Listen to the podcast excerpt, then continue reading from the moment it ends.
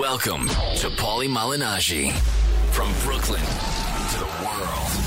Proudly representing his hometown of Brooklyn, New York. Paulie Malignaggi takes you inside the ring and beyond. I'm definitely far from shy. We're gonna be ranting about a lot of stuff. Not just about boxing, I'm opinionated on life in general, many sports topics and politics. Paulie doesn't hold back. The two-time world champion, Holy the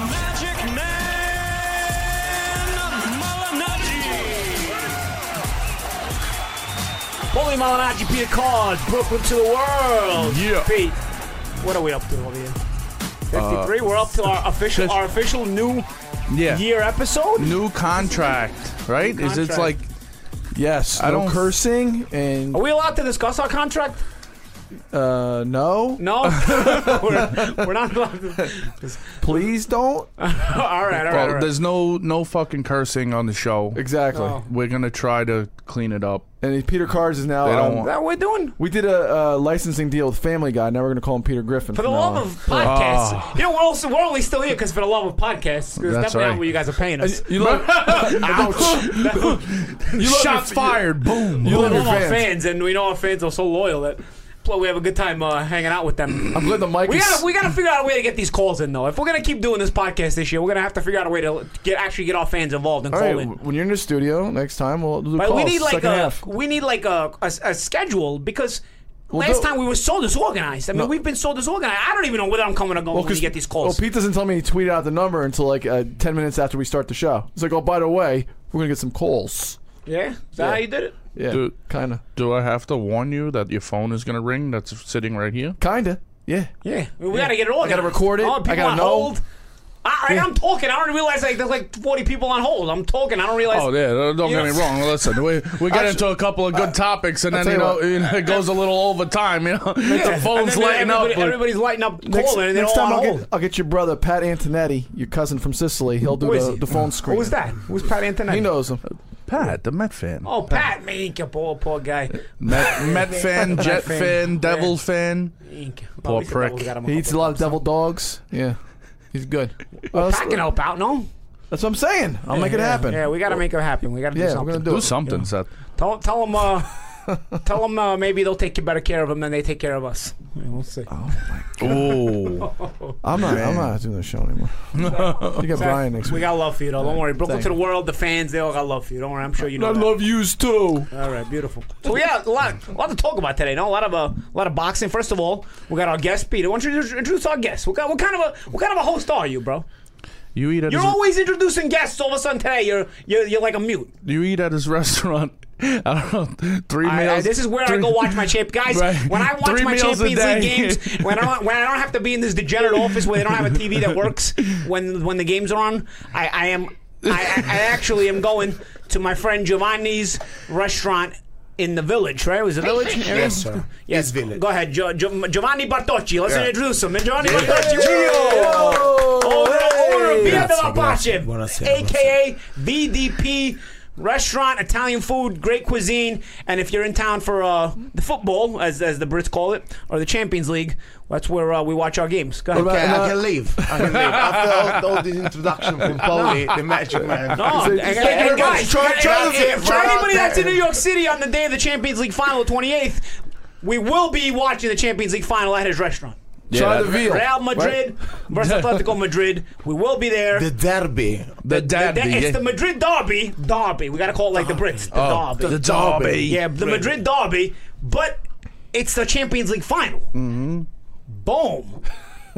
Double bone. What about that they try to and it's my bachelor party that and day. it's the Patrick Party that Oh. night. Oh. that night, yeah. That night. Well, so people will be pre-gaming at VDP for his bachelor party that night. Can you guys imagine? The, you guys, guys, for the 28th, if you if you're a football fan, if you if you're just an Italian food fan, come come to VDP Via della Pace. It's called VIA space D L A A space P A C E Via della Pace. Ask for Giovanni. Paulie Malignaggi will be there. Peter Cards will be there. We'll be watching the games. Seth Nyman, the twit himself, will be there. And uh, Why don't we do a Why, live? why We don't we do give, a uh, why don't we give uh, social media, Giovanni? What is the social media? Ah, the social media is uh, Via della Pace on Facebook Via de la Pasha on Facebook. and Via della Pace on Instagram. Via de la pa- at Via de la Pasha on Instagram. Any Twitter? Uh, I'm Eh. s- I suck in God, Twitter. you suck at Twitter. Yeah. really. No good. I can You're like a more, speak you're like a English. more I cannot modern. write it. Yeah. You're like a more modern social media. Yeah, I, no. I feel like I'm behind. I feel like I'm an old No, geezer. you'll never like, be like I tweet man. more Come than. I Instagram. You know, like I feel like I'm an I'm an old geezer with that. I feel like all Yeah. the cool hip people that do the IG stuff. You know, and I don't even No. get me. They're Don't even the get me started on Snapchat now. Snapchat. I There's even no, started. no, Snapchat. I feel like it's forget such an about it. invasion of privacy. I can't do that. Like, like you- if I do Snapchat, I'm in, I'm in a load of shit. Like, I, I, yeah, it's too much. It's it's actually not an invasion of privacy if you choose to put it out yourself. Yeah, but like then you, I feel like then you're Invading your forced own to. privacy. No, no, what it is. It's not that. I feel like then you're forced to put it Right, out. Like, right, if you right. have Snapchat, you are then forced to show the world what you're doing. You And I don't want to do. I don't want to show the world what I'm doing. Twenty four ha- seven. half the time. No, I, you you can know what I'm doing sometimes. I just don't want to be involved all the time. You know. God forbid you use that to promote the podcast. Right. Forbid. God forbid. Forbid. Why don't we do a I gotta, live learn, I, gotta learn to um, do, I gotta learn to do some promoting of the podcast. You know, I, gotta, I- I, forgot, do, I do some um, interviews over the weekend at the fights. I, I they always ask me where do we find you. I always tell them my social media and stuff, and I forget the podcast. You know, you guys gotta. uh, My, you know what? You, uh, my podcast listeners. Every time I go to a fight from now on, and you know I'm gonna get interviewed, remind me on the fight weekends to plug the podcast. Yeah. Remind Boom. me to plug the podcast. Boom. Like next weekend, I'm in Vegas. By the way, next weekend I am not, I'm not going to Russia because we couldn't get our, our visas straightened out. Bastards. You know why? I'm gonna get into that. I'm actually gonna get into that right now. So next weekend, I'm going to Vegas for Lara Marozhin, Charlo versus Trout, and Charlo the brother versus uh, John John Jackson. Not yeah, John Jackson. Just, just Julius and John. It's John Jackson. Right. John Jackson. So there's a junior middleweight card. I, originally, they were going to split up the team. I was going to go to Russia with Mauro Ranallo. Mauro, Mauro, Ranallo, Mauro, and the rest of the team was going to go to Vegas for the Showtime for the other Showtime card, and we were going to split the team. So what happens? Andre Ryabinsky won the purse bid. We all know that already. So we we sent uh, some guys over from Showtime to Russia to try to monitor the building because you can't just show up and say, okay, we're going to broadcast the show. We're gonna see. We got to see how we're going to be situated. You know, they had the American broadcast booth like in the crowd. Like they had us like sitting in the crowd, like to where to the point where like we wouldn't be able to actually call the fight ringside. We would have to watch it on the monitor. You know, we have the monitor by our desk because we would have been sitting so far from the ring. Defeats the purpose. If that's the case, then Showtime is not going to pay for my flight to Russia or Mauro's flight to Russia. If we got to call the fight on the monitor, monitor, I can't talk today. Monitor. If we're going to call it on the monitor, so we're just going to do it from the monitor in Vegas. So now we got to work twice in the same day.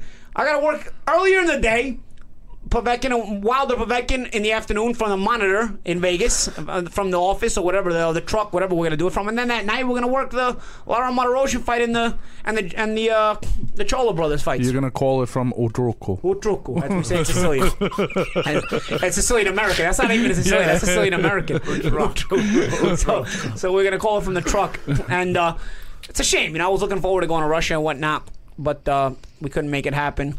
Um, I don't know, man. If I if I'm I, I- that's like kind of weird to me that they're being so uh, as we call it, Joe. No, Shady. It's a little, a little bit shady. I mean, I don't know. Uh, It's gonna be. I I, I think uh, unless Deontay knocks Povetkin out cold, is gonna be. It's gonna, it's gonna get a little weird out there. We'll see how that how that plays out. You're not going to do the UK fights too? On that's, uh, the other fights? You might as well do all of them. Might as well all 10 fights that night.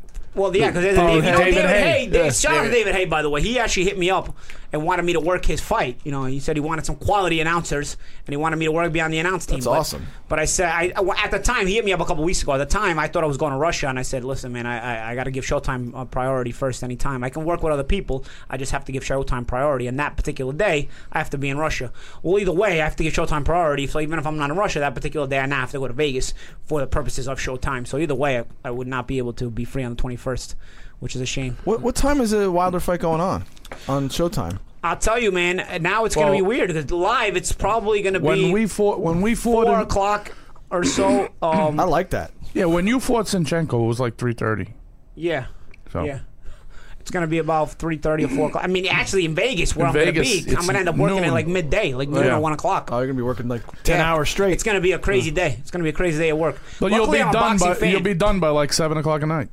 Yeah, like, yeah, like eight o'clock. Yeah, you get done like That's the best part Oh, about no, Vegas. I'll be stuck in Vegas. Oh, what are you gonna do, Paul? Yeah. that sounds terrible. I feel so Oh, bad for you. get laid. I don't know. you could go. so. You could go gamble and fuck women. We feel bad for you. Yeah. Poor guy. Yeah. Life sucks. Anyway, so that's Make sure you also, Anyway. bes- besides the women, also plug the podcast. Okay. pop plugged Yeah. it, but yeah. Not just- After not you're just the done, women. after you're done plugging the broad, plug the podcast too. Boom. Can you guys remind me that? Like, Yes. Yeah, yeah, I'm when gonna- I'm, I'm out in gonna- Vegas, yeah. shoot me a couple of texts. Maybe the Twitter, the the Twitter The followers, tweeters, they'll yeah. they'll sh- hit me up, be like, "Yo, plug Brooklyn to the world." When you're talking to the reporters, because you know, reporters are like, honestly, like, I wouldn't, I- I'm not anywhere near an A-list celebrity, but on fight weekends. You know, guys You're- like stalk you, like like like you're an A-lister. You're a you know? triple like, A-lister. You turn around and like you got the guy with the camera, like they creep Yeah, you out right, yeah. right in your face. You know what I'm saying? So you know, and then you forget like what you're gonna say as far as plugging stuff. You start talking about boxing, and you forget like you know the plug, the important stuff, like Right, right, like right. plugging the podcast. You know, so I gotta give us some plugs, man. You know, I, Yeah. gotta I gotta give this uh I gotta give us some love. You know, I'll bother. I'm start bothering you with the yeah, you do. You're gonna have to Plug to. it in, plug it in. Boom, exactly. So, so that's uh, that's that deal. So next week I'm actually gonna wind up in Vegas and not uh, not in Russia. I thought I was going to be in Russia, but And you know that on another note, that's surprising because um, and Putin was going to be at the fight. I Right. wanted to meet Putin. well, I wanted to meet Putin. Uh, maybe I'm in the minority, but I actually like Vladimir Putin. That'd be a great picture I too. agree. Paulie and Putin. Be a great Like, picture. he's a no bullshit guy. right, he's a right. he's a true leader. You fuck with him, and he you're gonna have a problem, which is what a leader should be. like Trump. That's it. You know what I'm saying? They're both like hot broads. A, a I have leader. to leave. A- If Trump's coming, I have to leave. Let's go. Come on, Gino. Come on. We're a, we're a Trump loving group over here. Well, at least Okay, me and I Peter mean- Cardzo. I don't know about Seth. No, I- but he's, he's right. Listen, there's got to be some uh, some immigration reform. It's not just kick everybody out. It's uh, Yeah, some of course. reform. And I don't, I, you know, you can never kick anybody out. Anyway, Right. Really, you're not. You're not gonna really kick everybody out. Like, Well, let's let's talk about it later. Let's Right, talk about, right, Let's talk right. about some boxing. Yeah, let's talk about box. That's that's that's like the this the steering wheel here uh, for the show because we tend to lose lose uh, our focus. We're like the ADD of podcasts. We start talking about one subject and we lose another subject. And apparently, according to our new contract, we have to keep it boxing first, and then we can veer. Off, we're allowed to veer off later, as opposed to just shooting off at the hip. Because sometimes me and Peter Cards, we end up thinking like we're just in the living room talking, and you know, me and Peter Cards are hanging out. We we end up you know we end up just talking about anything at any given moment.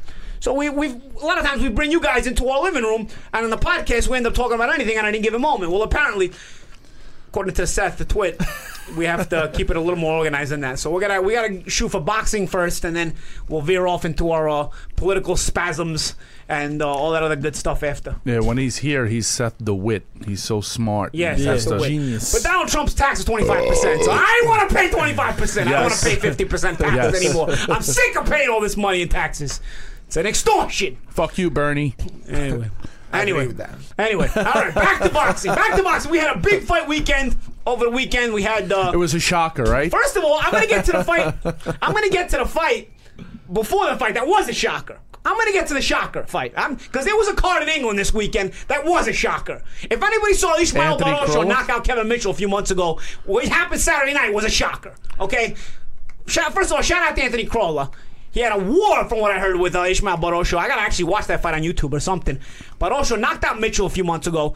He's a total killer with all the knockouts on his record. Just a, one of these mean-looking dudes takes the early lead against Crolla, and then he seems like have punched himself out. Did you say he dropped him too I a don't know if he dropped him. It's, I don't, I don't know. Uh, I, I don't know what ended up happening, but Barosha started well, took the lead. Uh, Crolla withstood it and then dropped him with a body shot and stopped him. Hmm. And if, if you're punched out, the last thing you want to do is to get hit with a body shot. First, Well, let me tell you something. The last thing, like I've been in fights. I've been in fights even that I've won in like like round 9, 10, 11. Like I'm actually like kind of winded and tired. And I actually tell myself in my head, don't get hit with a body shot right now. Whatever you do, do not get hit with a body shot right now. Like when you're at that point where you're really tired, the last thing you want to do is get hit with a bad body shot because you know you won't be able to take it. And I guess Barosho punched himself out so much in the early part of that fight. I, probably assuming he was going to get the knockout because Barosha knocks everybody out. Right. He probably assumed he was going to get the knockout. And when Crolla withstood the storm and came back, he got him with that body shot and stopped him. I cannot imagine how crazy that arena must have been. Can you imagine how crazy the UK Oh, arena must have been? I mean, first of all, the UK fans are the tops, the tops in the world. So when you have a huge main event like that, the arenas are jamming, singing. I mean, by the time you get to the main event of the night, it is the decibel levels rising. It is a festive atmosphere. It is a crazy atmosphere.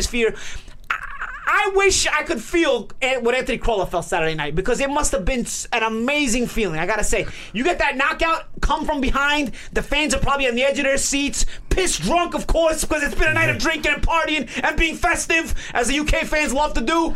And then their guy gets the knockout. Boom. Their guy gets the knockout with a body shot. It probably went nuts. It probably especially went nuts. especially Anthony Crolla. and- Anthony Crolla, who's been through so much Right. and is becoming more and Well- more loved. And these are the things that will make him loved even more. And that's should- the thing. You know that him being behind is not going to stop him. Yeah, he's been through he's so been much. through He's got worse. so much So yeah, character. definitely a shout out to Anthony Crolla. A huge Uh, win, Seth, and do it's you also know? a win. Do you know the story about Anthony Go ahead, cut me off. Go ahead. But, You know, educate, were gonna, educate we were him. gonna you know? get into it. We're gonna Go get into it in a second. Can, well, two comes before three. Can I get to Right, right, right. One, two, three. Not one, Atta three. girl. Go ahead. So, Anthony Crolla was uh he he not that long ago, maybe in the last couple of years, maybe a couple of years ago, uh, was in the hospital and uh, very in badly injured. He was in a coma, and they said his boxing career was over because he tried to stop a home invasion at his neighbor's invasion, house, yeah. and he was beaten. Um, Almost uh, with beaten to pipes death, and, yeah. and bats or Jesus whatever, and almost beaten to death. And they said he'd probably never fight again. But not only has he fought again, He's come back champion to of win the world. champ- he's come back to win the championship of the world in exciting fashion, and then he's come back to defend it against a guy that I'm telling you that was not an easy guy to deal with. Ismail Barosho is not an easy guy to deal with, and he came back and got this stoppage. This is really gonna put him uh, at the forefront, and, and at a moment where British boxing, UK boxing is is getting so much hype right now and, and, and getting so much love, and rightfully so. They got so many champions. Uh, Anthony Crolla is uh, right at the forefront of those names uh, with with a win like he got on Saturday night. And you know what's crazy? He's like, uh, it when he fights, he's he's an animal. He's a savage. But I'm gonna get But into- when when you, we were in London for Oh, your fight, right. I sat with him at the bar. You would think that he was just guy. a regular guy.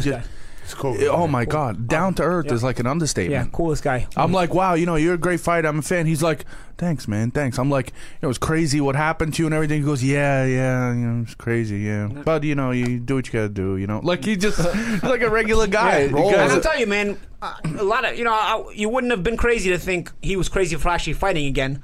Let alone you wouldn't have been crazy to think when he was fighting again that he probably wouldn't win a world title, and you would have been crazy to think he was going to lose Saturday night. And he keeps proving people wrong. Right. He keeps upsetting the odds, keeps striving to be great. And uh, shout out to Anthony Crolla. He really did a great job on Saturday night. But of course, boxing.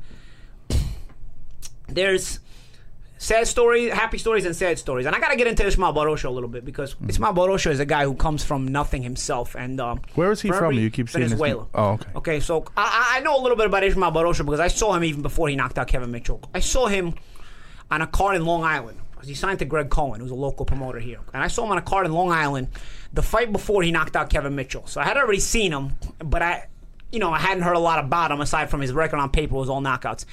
And I remember it was a card in Long Island that I went to, and uh, at the weigh-in he was crying because he had just found out his wife had been murdered, stabbed to death back in Venezuela that day, the day of his weigh-in. Oh Okay? my god. So he fought with a heavy heart the day in Long Island. He knocked out um this African kid, um the kid, the African kid that was signed to Joe DeGuardia. Uh, uh, he's some Kinda, Kinda, I think his last name is K I N D A. I'll find Kinda. it. Yeah, Isuf Kinda or something like that. He knocks him out and becomes the mandatory. Uh, or becomes gets himself a shot at the eliminator, which is uh, the shot at Kevin Mitchell. Yusuf Kinda. Then, then he ends up. Uh, then he ends up. Way to go, Pete! Knock my phone over. So then he ends up. Uh, he ends up uh, getting the shot, Getting the at, shot at at- Mitchell for the eliminator. He upsets him because you know at that time he's not known. He just know, he just looks like a, a rough puncher on paper, but nobody knows who he is. And he ends up knocking out Mitchell badly. I mean, you know, That was on your card. that was on the Oh, okay. nah, on the Oh, Joshua well, card in December, yeah. right.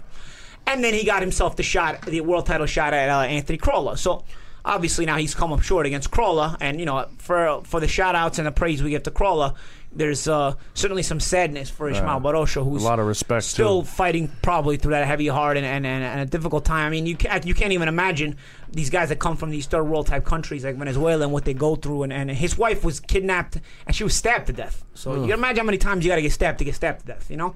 And, uh, And you got to go perform the next day. yeah, you had to perform the next day and continue your career in general. You know, I don't know if he has kids. I don't know what the situation is.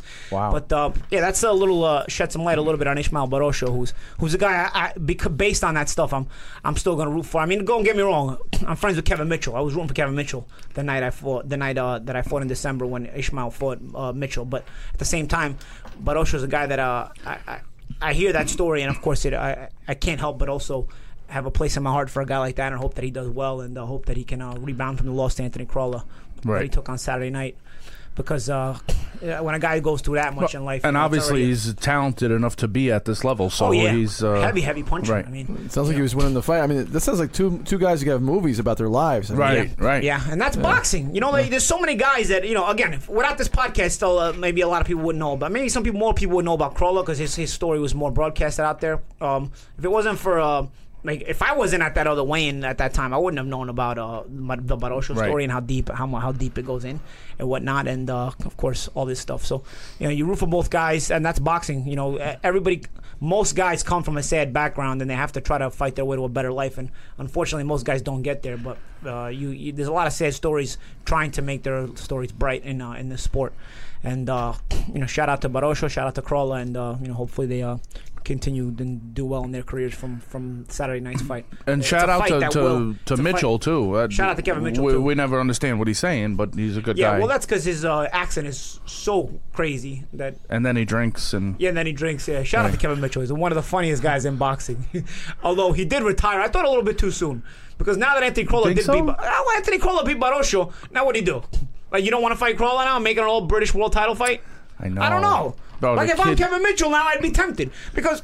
I'm assuming he retired thinking like, man, I just couldn't, I just don't have it anymore. I, I, you know, because don't get me wrong, I'm, I'm at that point too where it's like you question yourself every day about whether you can hold off and train every single But day he's for younger than training you, though, camp. right? Yeah, Kevin's younger than me. You know, where like you have a couple of days you train hard and you're like, yes, I can do this, and then after like a week you're like. Man, if I had to do this for 12 weeks straight, I really don't know if I could do it, you know? And it's like, I, I, he's probably at that point where he was probably, uh, after the blows to Barosha, he's probably like, ah, whatever. But he also probably assumed Barosha would be Crolla, too. You know, so the all British world title fight wouldn't wouldn't be talked about. Because at that time, they were talking about Mitchell beating Barosha and then fighting Crolla in an all Right, world right, title right. fight, you know? So now it might have happened the other way around bring him out of retirement for another fight. and maybe you make it all British showdown between Crolla and Mitchell, which would be interesting, and I'm sure would sell crazily because Mitchell is. You talk about got fighters that I love. Some fighters the UK fight UK fans take to them more than others. Kevin Mitchell is one of those guys that UK fans take to. Obviously, Crolla is one of those guys that UK fans Right. have really taken to. That is. So they're just sellout. loyal, loyal fans. That is a sell because they've also got stories. They're Yes. they're they're they're um they're uh, Brits Brits like guys with stories. Brits like guys with, uh, that fight hard and, and fight with Mitchell's the type of guy like like kind First of like Mitchell, Arturo. maybe Kevin, you can't understand a word he's saying. Right. Maybe we and you can't understand a word he's saying. That that's true. But at the same time, he he wears He's his heart on his having sleeve. a drink with you. Yeah. Yeah, and he wears his heart on his sleeve. No matter what, that's real, dude. That's a real dude. That's a real dude. Whether he's fighting, whether he's hanging out with you, he wears his heart on his sleeve. And there's you cannot duplicate that kind of realness. Right. You know? And obviously Crolla with his story is a real Right. dude. You know what I mean? So if if I'm not listen, if, if it's Mitchell's choice to if he stays retired, but I- I'm just saying that I know the way it is to be a fighter. If I'm in Mitchell's shoes right now, I'd be thinking to myself, uh, I want that shot. Go ahead. What, what, what are we waiting for? What, what's with the look at Seth? With Seth, you holding a piece of paper. What do we got to do over here? What do we got? What do we got going There's on? no paper. What are you talking about? What do we Uh, got? I just thought it'd be a good time to talk about Organifi. Organifi. I Yeah. think I lost a few pounds from Organifi. It's about time. Uh, Yeah, Does it work? it from does. his belly yeah, to his ass. Yeah, exactly. well, that's fine.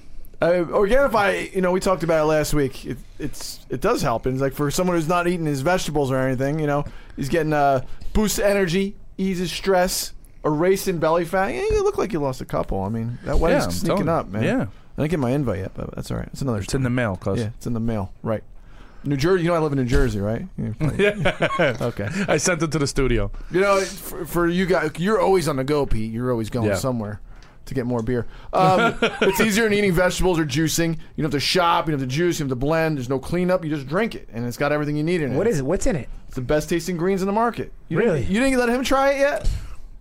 No, he you had you saw me drinking it, but you didn't have Dude, any Dude, you yet. take they send us health drinks and you drink them. Yeah, well, I need it more than you.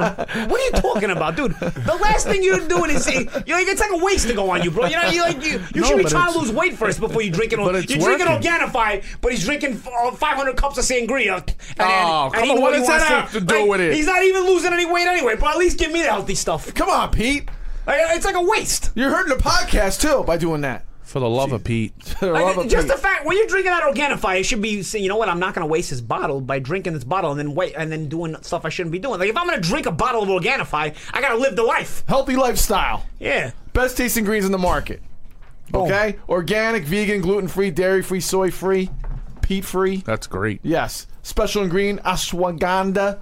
And we got them for free. They sent them to us. Yeah. Boom. Boom. And Pete and, Yahtzee. and Pete's drinking them. And you know, it's, it's shown in clinical studies to lower cortisol, which you know is the fat storage hormone. Increases energy, improves mental focus. I need that. I definitely need that. there you go. ADD. There you go. Yeah. Listeners of our podcast, your podcast. I'm just, I'm just, I'm just happy to be here. just, just, a, just a squirrel trying to get a nut. Yeah, exactly. I like that. Uh, get an additional 20% off by going to Organifi.com and using the coupon code. Paulie M. Is that Boom. it? Yeah. Yes. I, I love how all our codes are the same. Like, I, I can just guess them and I'm right every time. P A U L I E M. Yeah. Paulie M. Don't spell it with a Y. You know this already by now. P- Paulie M. P A U L I E M. And what do you get with the code? 20% off. 20% off. You know some of you guys out there need to get yourselves in shape a little bit, you know? Yeah. Yeah, so this is this is a good way to do. Why are you looking at me when you say that? And you too. Because you're fat! You can mix organ- you can mix Organifi with nutrition with the Right. with the Right. with the shakes. If you if, you, if you're doing the workout plan, you got to get nutrition. But he's mixing it with Corona. Right. the thing. That's a problem. What's the nutrition website? We got to Organifi.com. Organifi.com. But that's that's for the your drink. vitamins. That's for your uh, greens. For your digestive. For your drink. what do we got on nutrition? N U E NUE T R. Right. Yeah. NUE Trition. NUE nutrition. NUE you nutrition.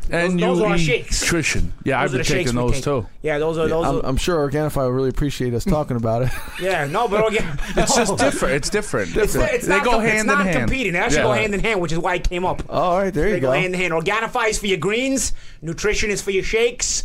Boom. Yeah. You put it together. Don't work out like Pete. Work out like me. Right. And then everything will blend in together beautifully. Attaboy. You working out, Pete? No, Exactly. Not, Not- not, not at all. really. I mean, I try, but He bought you. He joined the gym where they do pizza day on Tuesdays. No. What kind of a gym? What kind of a gym does pizza day on Tuesdays?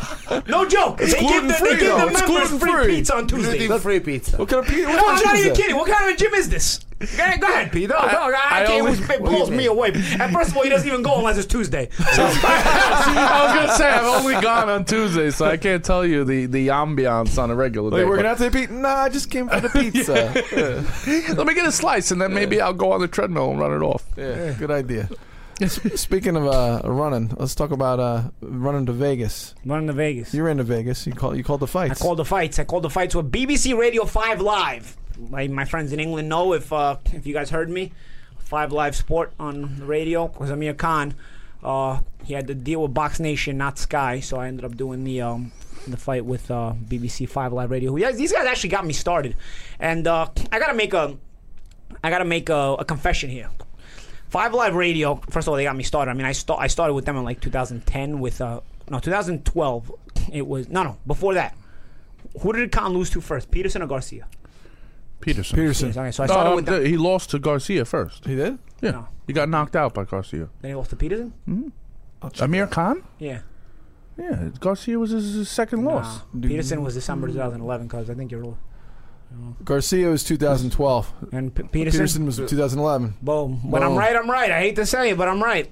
Don't look at me like well. I'm not making it up. I'm looking at the. I'm looking at his Amir I'll tell Khan's you. One, record. I'll tell you one more. It was in December, right? With Lester was. Peterson. Boom, of course. Because I, I worked it. I know. so Wait a second. Hold on a second. Uh, no, you could be wrong. It's okay.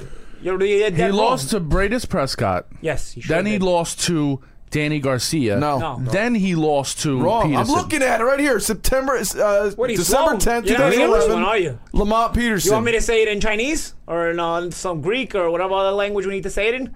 Wrong. You're wrong. Wrong. Pete. Wow, Wrong. really? Sbagliato. Yeah, you're seven months. Error. You're seven, you're seven months off, pal. Okay, seven months off. He lost two fights in a row. Yeah. Boom. So he lost to uh, because he was going to do the rematch with Peterson, and then instead Peterson failed the the PED test. Remember? And uh, they- Oh, and he went to Garcia fight ended up Danny. taking his place. Oh, okay, okay, Yeah. okay. And then Wow. Peterson almost beat Garcia that, that fight. That Yeah. was close. Peterson. Yeah, uh, Peterson and Garcia fought each other later on. decided- Anyway, so Yeah, so go. I started with Five Live Radio with the Peterson fight, and uh, Amir loses. Five Live Radio calls me back for uh, BBC Five Live Radio calls me back for Khan and Garcia. Amir loses. I get called later in the year at the end, at the end of the Super Six for uh, Andre Ward and uh, Carl Froch, BBC Five Live Radio. By then, I'm working on TV already, but uh, that was an HBO card, so I had the night off, so I was able to do it with BBC Five Live Radio. Did it late? Did, did this Five Live lead to the Showtime job? Did that help you get the Showtime job? Um, I think they were, these were just like independent things I would do here and there. I don't know what spurned Showtime to want to give me a shot at the time they did, but then once they gave me the shot, uh, you know, they, they hired me. But this is I, by the time I did Frotchet and and and and um Ward. Ward, I believe I was already working at Showtime, but that card wasn't a Showtime card, so I had the night off and I was able to work it with BBC Five Live Radio. I thought that was oh, was after the Super Six? Because Showtime. Yeah, that was the end of the Super Six. Maybe it might was that 2011 Froch and Ward. But Showtime did the. I started working at Showtime September 2012. Anyway, All right. regardless, I worked off uh, Froch and Ward, and then I ended up getting hired last year for Dirrell and DeGale for BBC Five Live Radio because that fight was on NBC. So again, Showtime wasn't televising it, so I, I got hired by BBC Five Live Radio to do uh, Dirrell and DeGale, and now BBC Five Live Radio hired me for Khan and Canelo. Here is the common denominator. Amir Khan should never fight when I'm working for BBC Five Live. Because every time I work an Amir Khan fight for BBC Five Live Radio, he gets. The mush. He's got four losses. Three of them were the nights I worked on BBC Five Live Radio. Amir, I'm sorry. Next time I will warn you if I get called from BBC Five Live Radio for any of your fights. So he should But- pay you for Yeah. not going Yeah. to work. Yeah, he should pay me. Oh. if, if he would pay me to sit out. He should pay me to sit out, right? Like a, a step aside fee. I should get paid a step aside fee Yeah. from Amir Right, to, well, to not work when he's when he's fighting. to if he wasn't BBC. such a heckler in the negotiation table, he wouldn't. He would be on Sky, right? Yeah, if he would have been on Sky, I would have ended up getting the Sky job, but he ended up doing a deal with Box Nation, so I had to go with Five Live. What am I gonna do, you know? So anyway, so back to the actual fight though. Here's the thing: we gave this fight, we gave this fight a lot of shit. We really did. Me, Peter, um, Seth, everybody. We we uh, we shit all over this fight when they signed it, um, and we didn't like it. Uh, obviously, you know. There's a safety hazard to boxing, and so when you don't respect weight classes, that safety hazard gets magnified. So after with hindsight being 2020 obviously we were both right and we were wrong you know we were both we were both right and wrong because i thought amir Free face. i thought amir, i thought amir boxed brilliantly He did. i thought amir boxed brilliantly to where if you even had that fight close you're a little slow like I can I, I know Peter had it three two, but I don't I don't give sympathy rounds just because you you got dominated in the first two rounds doesn't mean I'm going to give you round three because you lost the fight you lost the round a little bit closer. For me, Canelo lost round three clearly. If you hadn't watched the first two rounds and round three had been round one, you would have given a round to Canelo to Khan. But because you watched the first two rounds and he won them so clearly that by the time you get to round three and it's a little closer, you want to give the round to Canelo. I don't give sympathy rounds because in the end those add up to burn you. So for me, the only round you could possibly give Canelo is round five. That's the And- second round that I gave him. Yeah, that's the second round you gave him. I actually added a draw, slight, slightly going towards um, Canelo. If you give round five to Canelo, honestly, I can't knock you. all right? I, I, I, you know, Well, Amir started to get in flight. I felt. he started getting flight. And here's the thing. And here's the thing that I'll never know about round uh, round five and ra- even the round six up until he got knocked out. I was starting to see Amir slow. I was starting to be, uh, starting to slow down, and I started wondering to myself, it could be one of two reasons. He could be getting tired because Canelo landed a couple of body shots that had been good over the course of the fight, Or go to the end. or he could be saying, I got a few rounds in the bag. Let me take a couple rounds off and regroup so that I have energy to close the fight strong later on. But it's get switched I'm up. never. Yeah, we're never gonna know, Gio, because because he We're got knocked out there. cold, and then we're not gonna know ha- wh- what his plan was for late in the fight. But what do you? But yeah. Okay. so but- that's I was in my mind it was one or the other, and I was looking forward to finding out which one. right. But what do you usually say when somebody goes in flight? For me, he wasn't flight because he wasn't throwing any punches anymore. You know what I mean? Like, and he wasn't he wasn't totally bouncing. Like, he, He for me, he was. was trying to conserve a little bit of energy. Like, he he, he wasn't as active. He wasn't as active anymore. Canelo started right. He wasn't as active. Yeah, he and, wasn't as active. And Canelo started to touch him even Of more course, with those course. body but shots. here's the thing I about the body, body shots shot too. Here's the thing was about the dying. body shots. They landed single shots at a time, and you don't want to take away from the body shots. Listen, the body shots were good by Canelo, but there was nothing sustained. And I, I actually got made fun of on Twitter. The word of the day, sustained, because but you it, but, said that a lot. But it, but it, but it's it's the correct word. There was no sustained attack from Canelo. He could not land more than one shot at a time all night. And I said, if he doesn't land, I don't than, think he was expecting to. What, what was you know what I mean? You couldn't trap Amir so you could put a combination on him. You could. How are you gonna break this guy down? I'm wondering as I'm fight, as I'm watching the fight. I'm like, how are you gonna break this guy down? You you landed a shot here, you land landed a shot there, you land landed a shot here, you land landed a shot there. You, you're never follow able to follow it up. You're never able. You're never able to uh, come back with a secondary assault off of the first t- shot you touch him with. Right, you're right, but like, guess what? There's nothing a shot sustained here and a shot there from a guy who's 180 pounds But is a they're big landing, if, shot. that- if a shot on the on the gloves is considered blocked, That's- then a body shot on the arms is considered blocked as well. but that's not what I'm talking about. I'm talking about the right hands to the body, bro. Did you see the bruise on his the ribs? Yeah, Yeah, yeah, but the, I you was- get a bruise on the right side of your butt, bro. I give you, I, I give you a shoulder roll. If you hit me with a couple right hands on, on the back, you're gonna give me. No, we're bare chested. We're we got no shirt on. The, anything touching you in that area is gonna make you red. Doesn't mean it hurts. Doesn't even mean it's affecting you. It doesn't even mean it, skin. Your skin is gonna turn red from being smacked. But you were there and watched it. You I know it. it. was affecting him.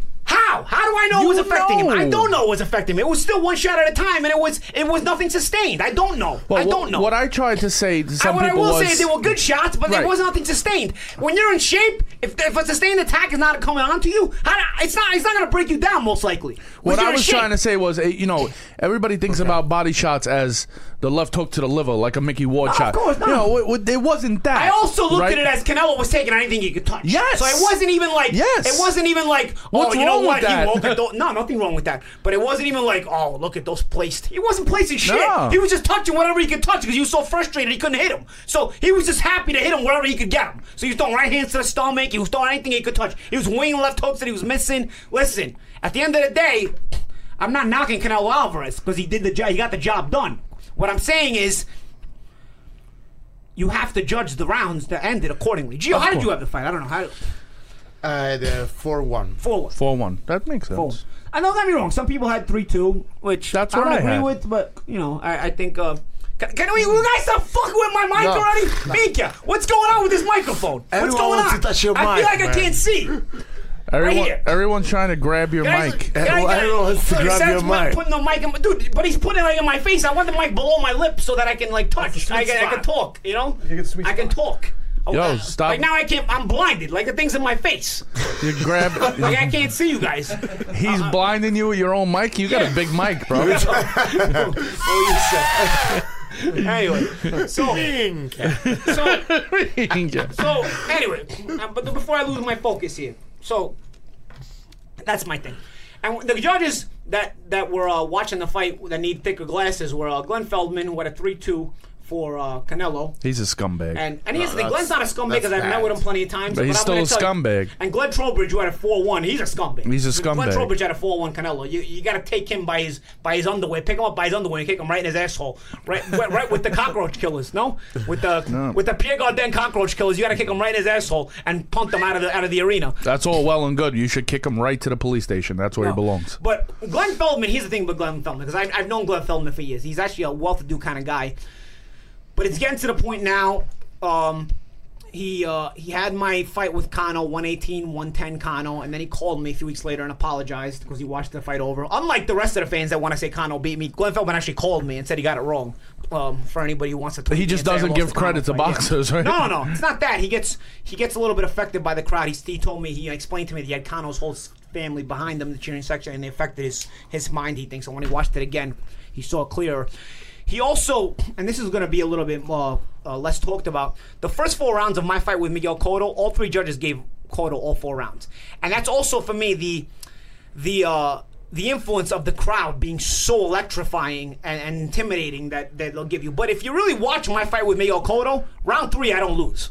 But- I absolutely, absolutely do not lose round three. And Glenn is one of those judges in, in the Cotto versus me fight that got affected, as were the other two judges by round three and, and the excitement of the, of the early rounds until I finally started shutting things But down the a common bit. denominator. The common denominator is he's affected by the favorite every time. And now Canelo The fa- they- Alvarez- they A side. Exactly. And, and that's what I'm saying. If you if you don't have the balls to do the right thing when the A side is, is losing the fight, then I, I gotta say, you know, I, I like Glenn Feldman, but I gotta say, it's, it's, now it's to the point where it's become a little bit more often, and it's uh, you know, like I'll give you an example. Tom Miller actually retired after my fight with uh, with uh, Adrian Broner because he was the he, was the odd man out. He had me winning while the other two guys had had uh, uh, Broner winning. But Feldman had a 15-13 Broner. Miller had a 15-13 me. Schreck had a 17-11 Broner. The guy that should have retired was Tom Schreck. Correct. Because he was actually the odd man out. Because 15 13 either way is actually a matter of a round or two difference. You know, Tom Schreck, the wrong guy retires. Tom Schreck ends up retiring. Uh, I mean, uh, Miller. Tom, Tom Miller ends up retiring, while Schreck should have been. Right. He should have got the, the punt in his asshole with the Pierre Cardins instead. And, uh, and, uh, Stop mad. here we are. You know, so Feldman had a 3 2 Canelo. I, there is no, absolutely no excuses. I watched the fight live with no, uh, no uh, commentating. Unlike American broadcasters, foreign broadcasters do not use that bullshit punch stack CompuBox. So I, I, it's not like I'm even, not that I ever listen to it anyway, but it's I'm not even, I don't even have it in front of me or it's on, it's not being thrown in my face even when I don't want to see it. So I'm totally unaffected by anything except what I'm watching.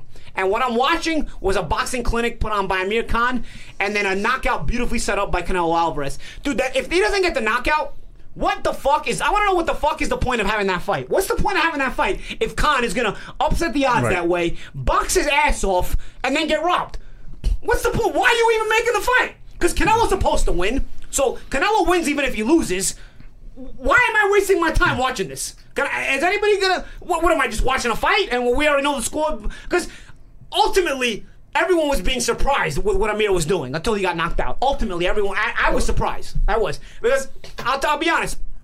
You were sup- wait. You were surprised at how well he was doing what he was Yes, doing. consistently. We knew what he was gonna do, and we knew that he had the faster hands. We knew. Yes, Nikki but I, I called. still didn't think he would win entire rounds that way. I still Right. thought here and there. I, I thought he would win spots. I didn't think Right. he would win rounds consistently. Right. Okay. I, I I actually he actually did even better than I thought. And here's the thing: as I'm watching the fight, round three, round four, I'm thinking to myself. th- Again, I'm gonna use the word. There's no sustained attack from Canelo, and with no sustained attack, how are you gonna break a guy down? If this guy's in shape, uh, uh, yeah, Amir is smaller, but he's in shape. Now, if you don't have a sustained attack where you can't follow up with anything, how in the world are you going to break this guy down? How are you going to break this guy down? So I'm thinking to myself, man, if a few more rounds go by, Canelo is going to start panicking because he's not landing enough to break this guy down. I'm thinking like when I originally thought of this fight, I thought he was going to use his size and and even if he couldn't get to Khan, he was going to make sure he got to Khan one way or another and be physical. But he's too worried about getting hit in the face. Like the even the jabs are putting him out of position even when they weren't landing. So he was trying to be too cute in there, and you can't fight Amir in a cute way. You know what I mean? And, and you got to fight him. You got to come to fight Amir. Granted, in the end, Canelo Alvarez shows why he's such a great fighter. It, it wasn't Amir that made the mistake. I think so a couple of people saying, "Oh, why didn't Amir keep it on the outside?" Some other people saying, "Oh, Amir always makes a mistake." I personally disagree with that. I don't think Amir made a mistake for the first time. Against Canelo Andy Garcia, fainted. Against Danny Garcia, he made a mistake. Against Breidis Prescott, he made a mistake. Against Canelo Alvarez, Amir was on the outside. He he fell for the feint. Mm-hmm. He was he was baited, and it, and it's not a mistake. It's like in tennis when you win a point or it's an unforced error. Like you, you remember how they they count unforced errors.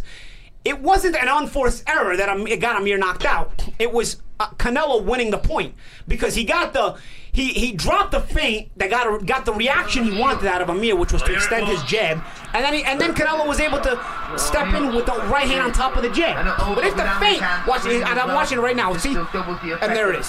There it is. Well, actually, he was about to throw a hook. Khan. Well, he was he's about to jab, and then he looks like he's turning it around into a hook because he sees Amir, he sees Canelo closing the gap. Let me watch that replay again.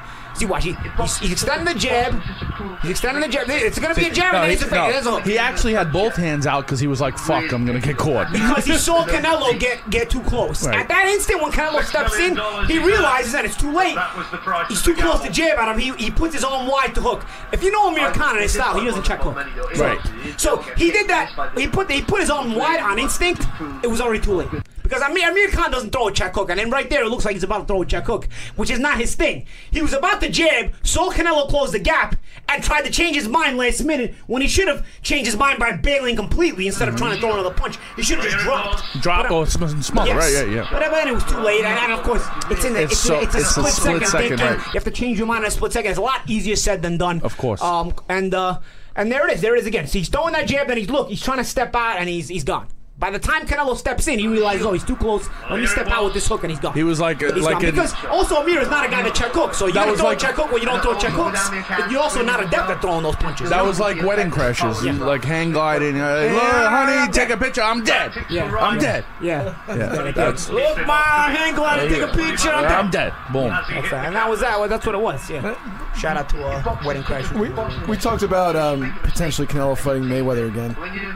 Does that make you think like Mayweather will just beat him the same way again because he's just he's Absolutely. too, too fast well, for him? You know what it is? It's not even about the, s- the, speed. You don't hit Mayweather beat- with that shot. You Right. beat Canelo on timing, and and and you see how uh, Amir obviously speed was bothering Canelo, but it was the precision timing. You know what I mean? Like you pick your spots and you're able to beat Canelo. The thing about Golovkin is he's so devastating that you know he's gonna beat him in a different way. I think Golovkin beats Canelo in the way he can. Uh, breaks- breaks him down. Cutting the ring off. Because another thing you notice about Canelo, he likes to fight when he wants to fight, and he likes to take off when he wants to take off. And GGG doesn't let you do that. GGG is constantly cutting off the ring, making you feel that heat, that pressure. Um, and so if you find this guy constantly in front of you, your instinct is, oh my God, I got to get him off me. I got to fight him off me. And uh, Canelo is going to make a guy like Canelo who likes to fight and pick his spots a bit uncomfortable. You know, I watched it with uh, with Junior, who's fighting Friday. We'll, we'll we'll get into that. I'm leaving for DC tomorrow, but I was watching with him, and, and he was like, "Oh, Khan looks great. Khan looks great." And yeah, of course he does. Um, some mistakes that Canelo was making is because naturally, and what he likes to do all the time is counter, but he likes to Khan. Right. And he likes to he'll retreat. He takes these steps back when you're coming at him with a jab or whatever. I was saying to to Junior and Sharif, he has to make an adjustment, Canelo, to stand his ground and not back up. Yeah. Because then Amir Amir's not gonna Amir relies right. on you giving up. And ground. Amir's And not gonna be there when you of times, decide- Amir would throw that jab, knowing Canelo would just back off. Right. It wasn't even a jab that was intended to land. half It was a get off me. It, it was yeah. a, it was a change position. Give me jab, room to get so out, right. Amir would have the back, of the rest of the ring to move around. he did make that adjustment. Yeah. He started going from Well, taking three steps. He started going from three steps back, Canelo, Yeah. to two steps back, to a step back. So using to the jab, not- to using Amir's Yeah. jab against him. Yeah. That feint, he knew Amir would end up reacting to that feint with with a left hand. You know, when and he, when he stepped in, he was able to. You know, uh, Amir's left hand wasn't in position to protect his face because he was, you know, he was he was either getting ready to ch- the jab or or hook at the last second, whatever it was. It was already too late. And he used he used Amir's own offense against him, and that's that's a quality fighter. That's a guy who knows how to set you up. And uh, patience was a virtue. And I, I honestly, at the end of the day, he didn't need to break anybody down. He proved me wrong. He got he just got the knockout cold, and that was it. Well, again, yeah, of course, when you're fighting a, a welterweight, that's what's going to happen. Yeah. That's the whole problem with that I had with the fight. Yeah, of course. You know, seventy dollars a pay per view for a fight that we knew what was going to happen. I mean, And we talked You, about you made that money back though, didn't you? I sure did. uh, listen, I got to make it somehow. so we. are. Ouch. By the way, who predicted round six KO? You, Yeah. Nice. I said the fourth. I You said the I sixth. Thought, I thought the fifth. The fifth. Yeah. That's it. I gotta be honest. At the beginning of round six, I told myself I said I, I predicted this as a knockout, but I wasn't very confident it was gonna happen. Well, even when you're watching the round, it- you could see that Canelo's getting closer, but he hadn't landed yet. He landed that punch with like 30 seconds left. Yeah, I mean it was all she wrote. at that And point. when you, yeah, when he landed that one, we knew that there, there He wasn't was even out before counting hit the involved, ground. right? Yeah, it was done. So we know Canelo like, looking at Triple G. That's what everybody wants to see, and that's the fight. Like he said, And I wanna give in, everybody- in Mexico, no me mamadas. I mean, we don't fuck around. All right? right. Yeah. It's gonna be the same saga of But here's uh, the thing. Mayweather Pacquiao. You're right, And here's Joe. the thing. Talking I was at the shit, post-fight press shit, conference because of BBC Radio. We had to cover the post-fight press conference. So Oscar was at the podium and he was at the post-fight press conference. Um, and you know, a couple of things uh, were discussed and whatnot. And I was sitting there listening, and one reporter asked, and this is the the inside scoop you get at Brooklyn to the world. You see, because the I, I I'll give you what what I what I heard and what my translation was of this response. One reporter asks De La Hoya. Oscar, is the weight going to be a factor in negotiating the GGG Canelo fight? Is the weight going to be a factor? Oscar says, "Oh, is it going to be an issue?" And Canelo go and Oscar goes, "No, there's no issues at all for for Canelo to make 155 pounds." you see the way he answered it? Oh, and, a that's that, and, and that and that response right there told me, nope, not in 2016. This fight's not happening in 2016. That's it. Because you know what the reporter was asking was, is, is the weight going to be an issue in making the fight? Right. Not if the weight is an issue for Canelo. But the Oscar answered it in his own way, and that response right there told me that they're going to go back to the negotiating table and tell GGG it's 155 or bust, and it's going to be bust. And I bet you Canelo fights David Lemieux in the fall. Right. That's, my, that's my ah. prediction. That's just my prediction. That's just how I read things. I hope he gets reading- knocked out just for doing I'm- that. if I hope I'm reading Lemieux bet- knocks him out. If I'm reading between the lines, that's kind of how I looked at it because then Lemieux is a, is a golden boy middleweight, so I figured like you know what. So So go ahead, go pee. Can I go pee real quick? You want to pee again with these timeouts, dude? Well, this well- is Peter Cause with his timeouts now. Why don't we just keep talking? Go ahead. No, no, no. Dad, take a break. Uh, take a break. I, I, we need. I need my sidekick on the show. It's. It, it's, I'm talking about five minutes. Shut up, Seth. We'll, we'll be back, guys. We'll be back. We we'll need let Peter pee. Cause. Uh, Pete has to uh, what do you? What do you got to drain the snake? yeah. I'm drinking. I gotta drain my mic. You guys are grabbing each other's mics. I gotta go drain it. Oh, you But said- Thank you. Oh, this All guy, right, funny we'll be guy. back. We'll be back. Welcome to Play It, a new podcast network featuring radio and TV personalities talking business, sports, tech, entertainment, and more. Look for us online at play.it. All right, I went back finally. You know, uh, Peter Claus decided uh, his mid mid show piss is uh, done. I went and got myself some uh, pistachios. That a girl. Boom. So, before you were rudely interrupting us, what, what exactly were we talking about? The the knockout of Canelo. I mean, the Canelo knockout of Khan.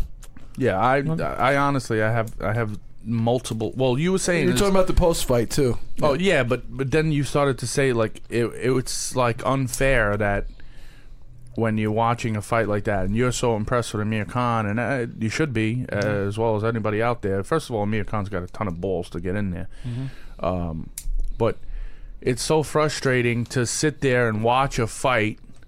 You know, how does the kid train? You're going up and fighting someone way bigger than you, but you actually don't even have a chance because the scorecards are pretty much already filled out. Yeah, yeah. You know, that- it's bad it's- enough that you got already got a. This, It's bad this enough that you- you might massive die. job in front of you. Yeah, it's bad enough you might die. And I, and speaking of which, that was what we talked about with the health safety concerns of the fight. So after the fight, we were talking on BBC Radio about, you know, what does Khan do? Does is he have should have an eye in retirement? And I'm saying, there's no way you have an eye in retirement the way he just boxed. You know, like he, you, you can't tell him you don't have it anymore because he's You boxing can't, so well. right. But there are guys that haven't got hit a lot in their careers, but they got a lot of knockouts, and they don't sound so well today. You know, I remember guys like Junior Jones. Uh, Terry Norris, Terry Norris, you yeah. know, guys that, Meldrick Taylor. Meldrick, yeah, he just stuck around too long. But but in reality, even Terry and and and, and Junior also probably stuck around too long. You know, the, the problem is the, the the concussions, and and Amir Khan took yet another bad concussion. He took yet another bad knockout. So ultimately, this is still one of the reasons why the fight. We, why we were knocking the fight to begin with. There's health and safety concerns in boxing. You don't want to add to those by continuing to disrespect weight classes. Ultimately, we got a great, a brave and great performance from Amir Khan, but you know there's a there's a price to pay for for attempting greatness in boxing and for attempting uh, to take these chances and whatnot. And uh, You know what it is? I'm not a fucking politician. You know what I mean? So my concerns and my first go to and and my the most important thing for me genuinely is the fighter's safety. You know, and I heard something that Teddy Atlas said and he was spot on. You know, I'm not a politician. I don't I don't make any money from these fights. So when I'm telling you, oh, this is a good fight, this is a good fight, uh, blah blah blah, or, or I shit on a fight, which I did this one, there's a fucking reason for it. You know, uh, I'll watch. I'll watch anybody fight each other. I'll watch uh, Fox Sports. I'll watch up and coming guys. I'll watch anybody. But to go and, and actually sell a fight as if it's supposed to be really competitive and that it's a great fight for the sport and you have a guy who could potentially get killed and not to mention he's also going to get robbed if he does pull off Yeah. this fucking sick. Really, it was really frustrating to get those scorecards at the end. Yeah, I mean it's it's insane. I, but- and but I love Bernard Hopkins. I love Bernard. I know him a long time, but you know he was the one. Oh, he's he's daring to be great. You know, he's daring to be great. You're making a sucker out of him by robbing him if you're Well, guess what? Yeah. He could have dared to be great by staying in his own weight class, let alone his own country, and fighting Kell Brook. Right. Okay, so the whole daring to be great now that's like the new saying. It's like Trump has "Make America Great Again." These guys are they go dare to be great. Even Andre Ward. Oh, I feel so sorry for Amir Khan, but he dared to be great. Dare to be great by fucking fighting who's in your class. Yeah. You're not proving anything, bro. We know this game. Uh, you're not pulling the wool over my eyes. All right, you looked real good, but you aren't going to do that for 12 rounds. This kid was going to smash your fucking head. And that's what happened. Everybody's like, oh, what'd you think of that fight? What did I think of it? I think exactly what I've been saying for the last eight Right. weeks. I bet Canelo in the under because I knew that's what's going to happen. Boom. He had a like a couple locksmith. of, well, you know, This guy. It's it's one thing. It's one thing to call it like we see it and be right. Now but all you had to do was bet the Brown that I predicted. You would have hit it really good. Right. And some people said that on Twitter that they took your advice and they bet the sixth round, which was like, you know, 10 to 1, which is phenomenal. Really? Yeah. Wow. I, I give, I give out my locks for free, guys. Yeah, no, our, our locks are always free. Um, Just come and just tune into Brooklyn to the World. That's all you got to do. That's all it costs you. An hour of your day. Tell your friends. An hour of your week. Go ahead. but you know, it it gets to the point, and we it, it sucks that we have to say this all the time, but it's so true that there's one of two things happening. Are you really that incompetent as a judge, or are you a criminal?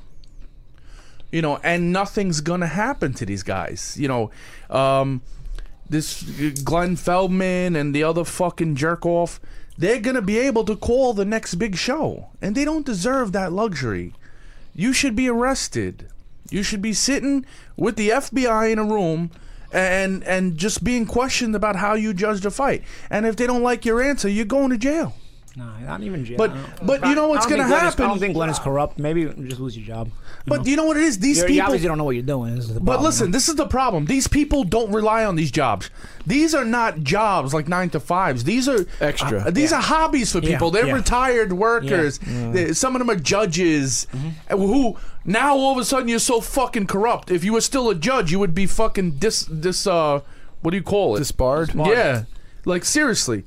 But now because they're retired for whatever, they could just be as corrupt as as they want, and nothing had. There's no repercussions, and that's the problem. Well, th- You know, like, uh, when when De La Hoya started Golden Boy, it seemed like he was he was for the fighters because he was a fighter for fighters. Now it seems like it's going almost the way of Don King a little bit. You know, it's like he's I calling, wouldn't- calling Nah, shit- I don't know if anybody's like Don King. He's but still a Oscar's promoter. Oscar's a promoter, so he's trying to sell what he's got to sell. So he's gonna he's gonna sell what his product, you know. And um, you know, Well, Canelo's his cash cow. yeah, so Yeah, you can't exactly. knock that. You know, you, get- you somebody's selling the product, you can't, you know, you can't knock that. He was always gonna try to make Amir seem as threatening as possible. But the know, like- 55 is is uh, He was always going to pump up Amir like afterwards. Oh, Amir can take on any welterweight and, and junior middleweight in the world. No, he can't. Oh, somebody asked me that on Twitter. Oscar, I said, talks a bunch of bullshit just to sell you uh, a dream. You know what Right. I'm saying? And that way, he's a promoter. I think Oscar is a is a He's a you know, great guy, but he's, he's whatever, a You know, promoter. he's, he's he's a promoter. You know what I'm saying? So at the end of the day, he's gonna say what what what makes his product look good. What makes um his uh his uh what he's doing look good. So he's gonna go back and say uh, he was gonna go back and say before the fight how threatening Amir was of Canelo, um, how much of a threat he is. And of course, afterwards, oh, he can beat any 47 or 54 pounder in the world. No, he can't. First of all, you shouldn't even be uh, preaching that Amir should fight anywhere above 147 pounds, just on the just on the safety concerns alone, just on the safety hazards alone. Amir should be fighting at welterweight. Then yeah, well, From who's there- he? Well, let's let's just shoot off some names. Who's he beating at 154? The Charlo brothers will kill him. no, no, no, nobody. Boo Boo Andrade will kill him. No. Uh, There's no need. He can fight 147 pounds. There's no- Lara will kill him. So There's 147 guys he can't beat. Right. Yeah, so right. I- Potentially, I, would make Kell. Brook a favorite against Amir Khan. Right. Um, but there's the welterweight division that's heated up, and Amir is a good fighter against a lot of them, and he beats a lot of them. I, I would favor him against Danny Garcia in the rematch. You know, he was winning the, the first fight pretty handily until he got stopped. They, you know? they said I was crazy on Twitter. They said I was crazy. What? I said he got caught with a shot. yeah. That doesn't and, mean and mind that. you, Peter Cards is actually the one that predicted Garcia would beat him the first time, which I thought he was out of his mind. But you know, then uh, Listen, you know. styles make fights, and you know it's not like one of those where ten out of ten Danny's gonna knock him out with that punch. No, you can't say that. You know, more likely out of the 10 times Amir is going to outbox him. and this is where I say Virgil has has done a little bit because I was also asked about, you know, do you give a lot of credit to trainers? First of all, I don't give the credit that people give. That's just my But I do think uh, I see little adjustments from Amir, from what Yes. Virgil. I have to say, in I- 30 years, well, it's very noticeable. I still didn't get Go to ahead, say what I was saying, go. but the trainers get announced along with the fighter. In the blue corner, under Yeah, that's like a new thing. Giovanni Bartocci. What? What the fuck are you talking about? Why are you announcing the trainer? Yeah, Eddie Futch never got that. Right. Ray, Ray Arcel never You're got that. Right? Angelo Dundee. Angelo Yeah, Dundee, yeah. Emanuel Steward, all these guys. But you're announcing the trainer, and then what about Virgil? Virgil comes in with Amir. Now you go and fight uh, Triple G because we stepped up. Virgil, I love you. You're a great guy. Nobody asked you. That- that's number one. Nobody fucking asked you, right? Number two, Nothing to do with that fight. right? Number two, You have no horse in that race. Number, number two, you should be bitter towards GGG that he's pulling the same game with Andre Ward that Canelo's pulling with him. Yeah. So what the fuck is? Where does it come from? Are you bitter? Your guy just got knocked cold. I don't understand the the the, the basis of the statement. Well, these guys need to start stepping up. He didn't step up against your guys, and now you want somebody to step up against him. It's it's part of the game. It's all the same bullshit. You're you're right. The principle is right.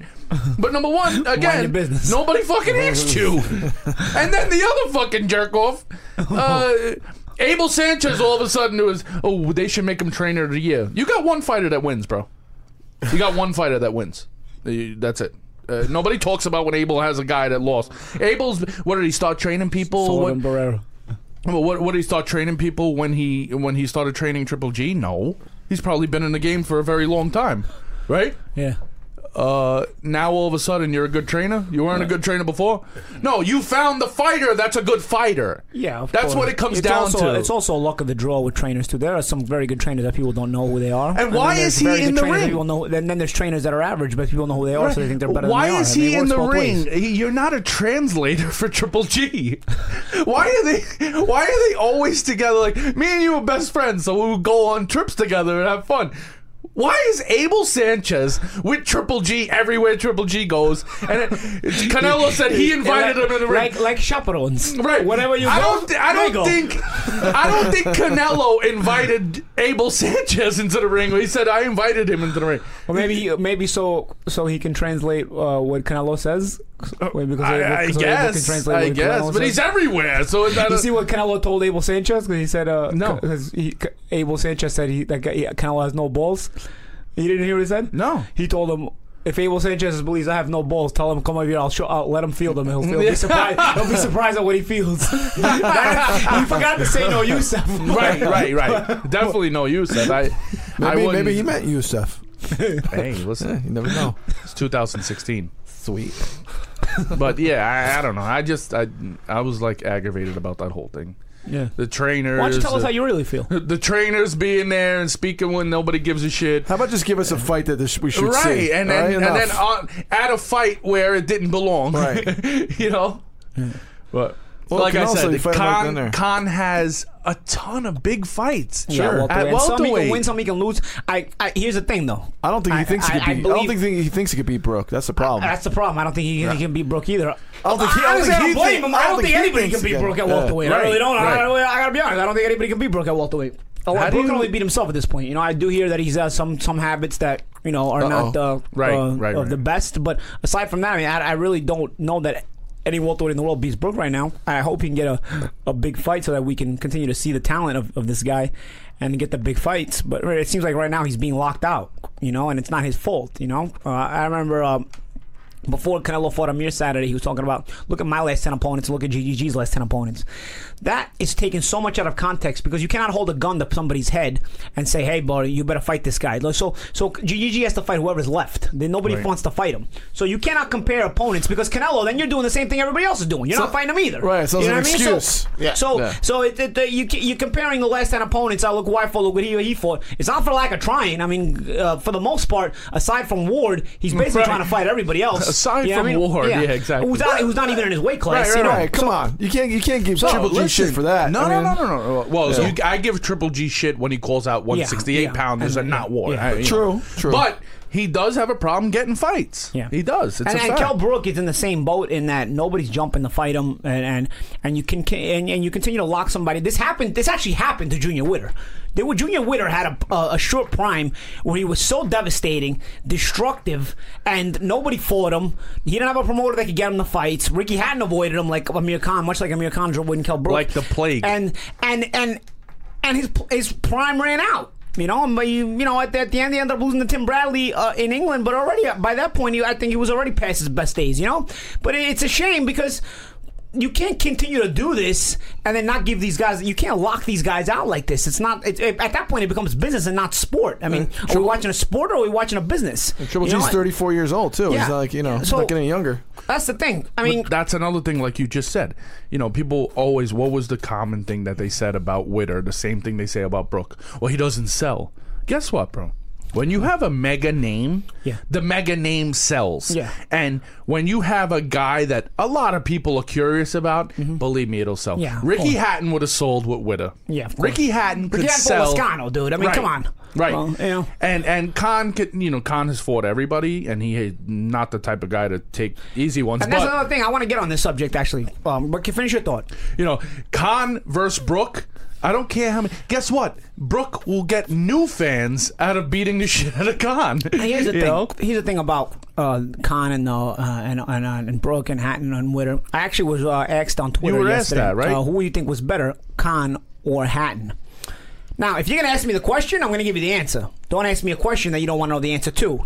One thing you have to understand about Khan and Hatton is there is no more loved British fighter in history than there is Ricky Hatton, and I, and I totally speak for that as well. I saw that love firsthand when I was in England, and it- it is quite it is quite an amazing thing, and uh, and it gives you goosebumps just to see it, and I think it's an awesome thing. But you can't let your love dissipate your thinking pattern. And so when I was asked who's a better fighter, Hatton or Khan, I fought them both. Naturally, I said Amir Khan because I fought them both. I was in the ring with both, and I thought uh, Amir Khan was the better fighter.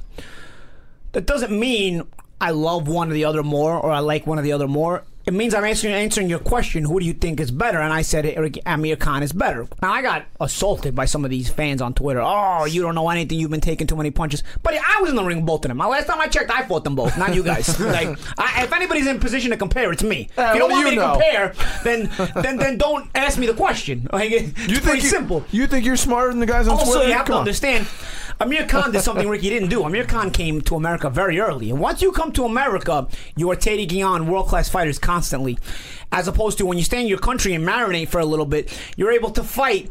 Let's see, what did Ricky fight? While he was already pretty a pretty well known fighter, but he didn't come to he didn't, he didn't come to America. But he was already relatively well known that he could have come to America. He was fighting guys like Michael No Joke Stewart. He was fighting guys like Ben Tackie, who was shot. He was fighting guys like I I don't even know, dude. I mean, it, he was fi- he was fighting guys that, uh, um, you know, he would not have been able to fight those guys in America. They would not. They would not. You would not have. You would not be twenty five and zero in America and get on HBO fighting the opposition. Ricky Hatton was getting away with fighting in England. So, I also have to credit Khan for showing up to America in his early twenties. Taking on me in his first fight, and then constantly fighting the dominant forces in his weight classes and even above his weight classes, as we saw Saturday night yeah, he's going to take more losses, but he's also fighting a, a, a hellacious schedule, a much more hellacious schedule than did Ricky. At the end of the day, Ricky got the big fights when he came to America. He was always a selling point, and he was a great fighter in his own right. You know, let's let's give Ricky some credit, but at the end of the day, if you want me to compare, you want me to compare that I fought them both. Who was the better fighter? And I'm not saying I like one or the other more. I'm saying who's just strictly on, on a better fighter. Amir Khan is a better fighter. Amir Khan would have cut Ricky Hatton up if they fought. Oh, And- what do you know? And, and that's the thing, you know. So, so now, now you want to disagree with me? Hey, go ahead. You, you, and it's probably if you're gonna disagree with me, odds are it's because you have that love for Ricky Hatton, and I'm Right. not gonna knock you for loving Ricky Hatton. Ricky Hatton was a an easy guy to love.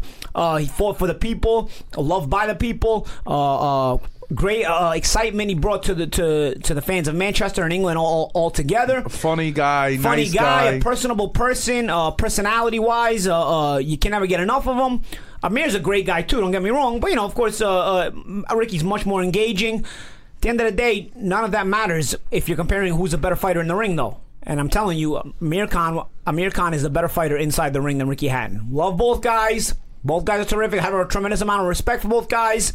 I'll tell you who it was. Ricky ha- Ricky Hatton was his own good fighter. Amir Khan his own good fighter. Amir Khan is the better fighter. I, I got things like Paulie's bitter because Senchenko, Ricky, he lost Senchenko, he lost his rematch. Like, dude, what are you kidding me? What, what does that matter? What does that matter at the end of the day about who's that have to better between? Amir and Ricky? You know, like what, what does that fight even have anything to do with anything? You know, but it was what it was. So I wanted to just address that because I was uh, that was a big a hot topic on my Twitter page the last couple of days, and Paulie, uh, I love both guys, but uh, Amir's a better fighter. I have a question for you. Uh, Go ahead. On the undercard, anything stick out to you on the Khan? Uh, yeah, Canelo undercard? Curtis Stevens almost knocked that undefeated Curtis, kid out first of all, with a thought it was counter weird. jab. First of all, no, he was in with a right hand. No, the first Yeah. when he stumbled. Oh, him, yeah. it was a counter jab. But here's the thing uh, about uh, Curtis Curtis Stevens. First of all, I I, I, uh, I thought he was uh, vastly. I've never seen Curtis look so good. Dude. So shout out to John David Jackson, who Mm-hmm. Yes. also trains Chris Algieri and trains uh, Sergey Kovalev, uh, Mm-hmm. an, an underrated trainer. Top you know, trainers who were good trainers. John David Jackson is proving to be a very underrated trainer, and maybe uh, he's probably getting more notoriety that he deserves now. And Uh, he- he's he- getting more notoriety, like like he deserves, not that he does, like he deserves. And he Um, doesn't try to get notoriety, no, right? John Uh, David Jackson's because here's the thing. He's a, the thing He about the ex world champion fighters, not just ex fighters, the ex world champion fighters is they lived it from a standpoint of as a fighter, and they lived to the they they lived the extreme. Like they they won actually the world championship, Right. so they know the importance of making sure the fighter gets the recognition. And they do that, and they go about doing their business. And John David Jackson does his job in a in respectful demeanor, in a respectful way, and uh, he continues to improve fighters. I saw a clear cut improvement in Chris Algieri when he got with John David Jackson. Yes. I saw a clear cut improvement in Curtis Stevens on Saturday night. I've never seen Curtis be so active with his hands, um, moving moving his head on the inside to position himself for the punches.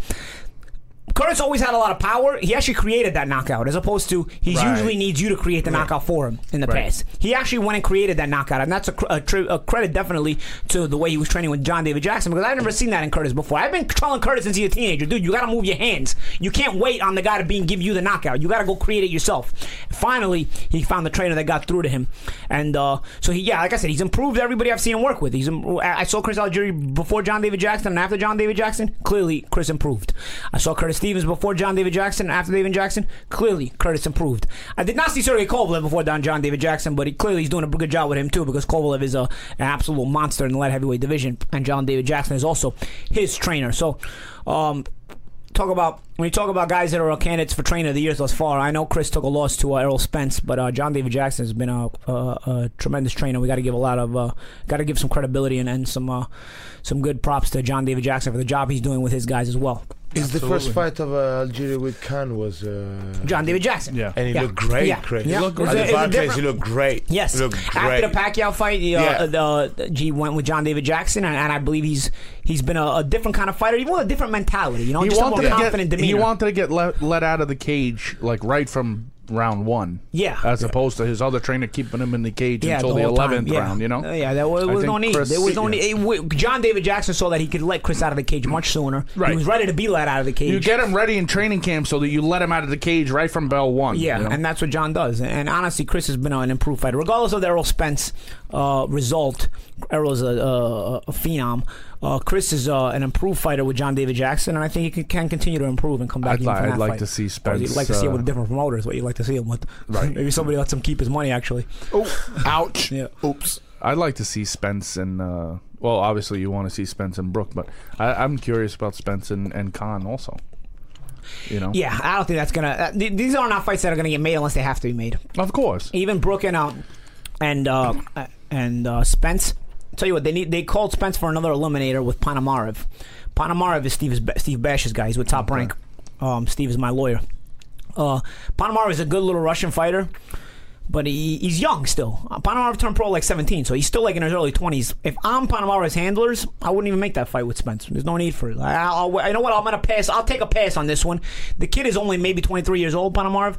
I'll take a pass on this one. And you know, there's you no. I'm not gonna risk ruining this young kid who's showing me some some promise, a promising future, I don't have to throw him in yet. I don't have to. It's not. I don't have. These, it's not make or break age yet. We, we can be a little bit more patient for a year or two with Ponomarev. I wouldn't do it. So in that case, that And would. can you I- get step aside money for something like that? I don't know. Can you get step aside money? You turn. You turn down the fight. So you I'm saying? Like, you know, if you push for it because they they want they, people really want to see Brook versus Spence, right? Yeah, but Is Ponomarev, that means would have to actually want the fight with Spence first, Yeah, well, you which could- he would lose to Brook anyway. He would lose to Spence anyway, and then Brook. No, Spence, what I'm saying is if you like sold it that way and then try Why to would you pay a guy that you're gonna beat anyway to step aside? Usually, a step aside is like you know what this because guy's it's a for risk. bigger money. 'Cause You're gonna get the bigger money anyway. Usually, Yeah. the step aside is like for the guy who's like risky, like you know what, let's and step it's aside. usually a mandatory, right? That Yeah, gets the well, step- it's mandatory that it's a mandatory. Uh, Spence and, and Spencer Ponomarev is a mandatory. Yeah, But wait, it's a Spence- mandatory eliminator Right, for the that's what I- mandatory it's spot. an eliminator. Yeah. it's an eliminator. It's Yeah. not a mandatory. It's an eliminator. Well, it's a mandatory eliminator. There's a mandatory and there's eliminator. Yeah, yeah. It's well, an the elim- eliminator. You, you have to. Sorry, can you I ask get you something? named Can the you eliminator. combine? Can Go you ahead, combine Giovanni. the? Can you combine the two words? Well, the, elimin- the, the mandatory is for the championship. But You it's a- just made that up. It's Because it's you, a you, mandatory you, eliminator. The fighter has to. They have to fight each other unless Right. somebody turns it down. Right, just right, like the mandatory positions. unless just turn like it down. It's not a mandatory though. What? It- it's just like a mandatory. Right, if. Errol Spence wants to fight Kell Brook, He can't he because he, cannot has fight to. Kell Brook without getting by the eliminator Yeah. first, unless Kell gives him That's the what shot I'm saying. voluntarily. Well, can't- so you cannot bypass your eliminator unless you unless you negotiate with the champion. I thought maybe directly. they could give him some step aside money. That's what I'm trying to say. Who's on first? Because it's not mandatory, it's an eliminator. But usually the mandatory is who gets step aside money, right? The there's mandatory gets step-aside money. right, money. because there's Wait. there's bigger money. Isn't in it the in a- eliminator to find out who the mandatory is? Yes. Yes. Exactly. Yeah. Come on. Who's on first? I don't know. Yeah. Third base. Yeah. Yeah. What came first, the chicken or the egg? it's just like what came first, the chicken or the egg. anyway. I Don't know. I'm just trying to create scenarios here. I don't You know. are. You're, You're you're, doing a great you're, job with you're, that. You're creating the shit out of them. I'll tell you. you're creating. uh, You're creating the, the I creating. want to see fucking Spence versus Brook. I don't want to see him against this kid. All right, real quick off the top of your heads, who's the top three welterweights right now? right now. Top three. Kell Best three Brook, welterweights. Kel Brooke. Brook, Amir Khan, Keith Thurman. Brook Thurman Th- yeah. and uh, the third is an up up up up up for grabs. I can't give it to could- Spence yet because he hasn't done what. Spence, you could say Porter, you could say Khan. It's it's it's uh it's up there. Spencer. It's up there. The third, the, I think top two clear are clear cut. Uh, Brook and Thurman, for sure. You know, and then uh, after that, you know, you can you you number three starts to get. You know, I don't think there's a wrong answer. Don't get me wrong, but you know, you can throw a couple of names that you wouldn't be out of the que- wouldn't be out of line to name them number number three. You guys think Tim, Tim Bradley's still in the mix? I think Tim Bradley's a good fighter. I don't think he's top three or four. You know, he's also you know what it is. Also, the former super lightweights have it, have it a little tougher to deal with the real welterweights. You know, and and the guys we just mentioned, uh, guys like Porter Thurman, uh, Spence, Brook, those are all real welterweights. They never can campaign a super Natural lightweight. So, welterweights. so you're Natural, dealing with yeah. not only good fighters, but you're also dealing with guys who have uh, the, the mass to to put on you. At the end of the day, Tim Bradley's still a former super lightweight, so he still has to deal with. Besides those guys' skills, he would have to deal with the mass. And he's been in a ton and he's been in a lot know, of tough fights tough- as well. tough- Tim Bradley, tough you got to give Bradley love for everything he's done, but of course, uh, I don't, I don't think he can beat any of those guys. No. And to the same point, Danny Garcia is also a former. Yes, Garcia is also a top guy, but I- Former I, super I- I- lightweight, yes, a yeah. former super lightweight. So I rate him behind all those other guys. You know, obviously Garcia has done a lot. You know, he, and he's done very well. But yes, it's a it's a difficult proposition for him to take on any of those other guys. You know. A lot of good fights to happen in that Yeah. division. I hope they happen. Yeah. Well, I guess we're starting with Thurman and Porter soon. So Yeah, I, I think that Yeah. breaks through. That's like the breakthrough fight to, Mm-hmm. to let these guys start giving each other L's, and Yeah. you know. All right, you guys have made. I, I remain the mandatory for Leonard Bundu. I don't know what's happening with that. I've made some calls. I'm, I'm waiting for some kind of returns uh, to, be, to, to be told to, to, to be told what's going on with that. I don't know. I I, I need to know some something something concrete, or or I, or, I, or I guess I suppose a uh, a, a purse bid date will uh, will be announced. I really I don't know how things are moving in that direction, but uh, I'm waiting. And Will I've been I've been, I've been in the gym in, in Miami and uh, I've been uh, working out, and uh, I've even sparred a couple times, you know. So uh, my weight's coming down a little bit at a time. Uh, Adriana Lima's in the gym every day, and that's not that I What the spar her, but it's fuck? motivation enough to just go to the you gym wanna so you can go see. down? I'm surprised you're even here this week if she's in the Yeah, gym every yeah. day. Well, Pete was just telling me when I told him that Adriana Lima's in the gym every day. He said he, if I, he was down there in training camp with me, he would go to the gym even on my days off. Right. Yeah. I'd be in the gym on Even if it wasn't pizza day. Yeah, Even if it wasn't Tuesday. pizza day. yeah. So that's Oh, you uh, guys met your boxing quota. You can now talk about whatever you Her, want. her clam probably tastes a lot better than pizza. Hey, hey, yo. Hey, you're practically a married man. Right. over I'm there. just I'm uh, assuming. I don't I, know. I was But what, you can witness imagine of what it'd be like. you though. can imagine what it'd be like though. Chris Farley with uh, Adam Sandler and, uh, and, and uh, what was that? Uh, Billy that, Madison. that Veronica Vaughn is one piece of ash. I know from experience. No, yo. Well, not me personally, but a guy I know. Him and her got it on.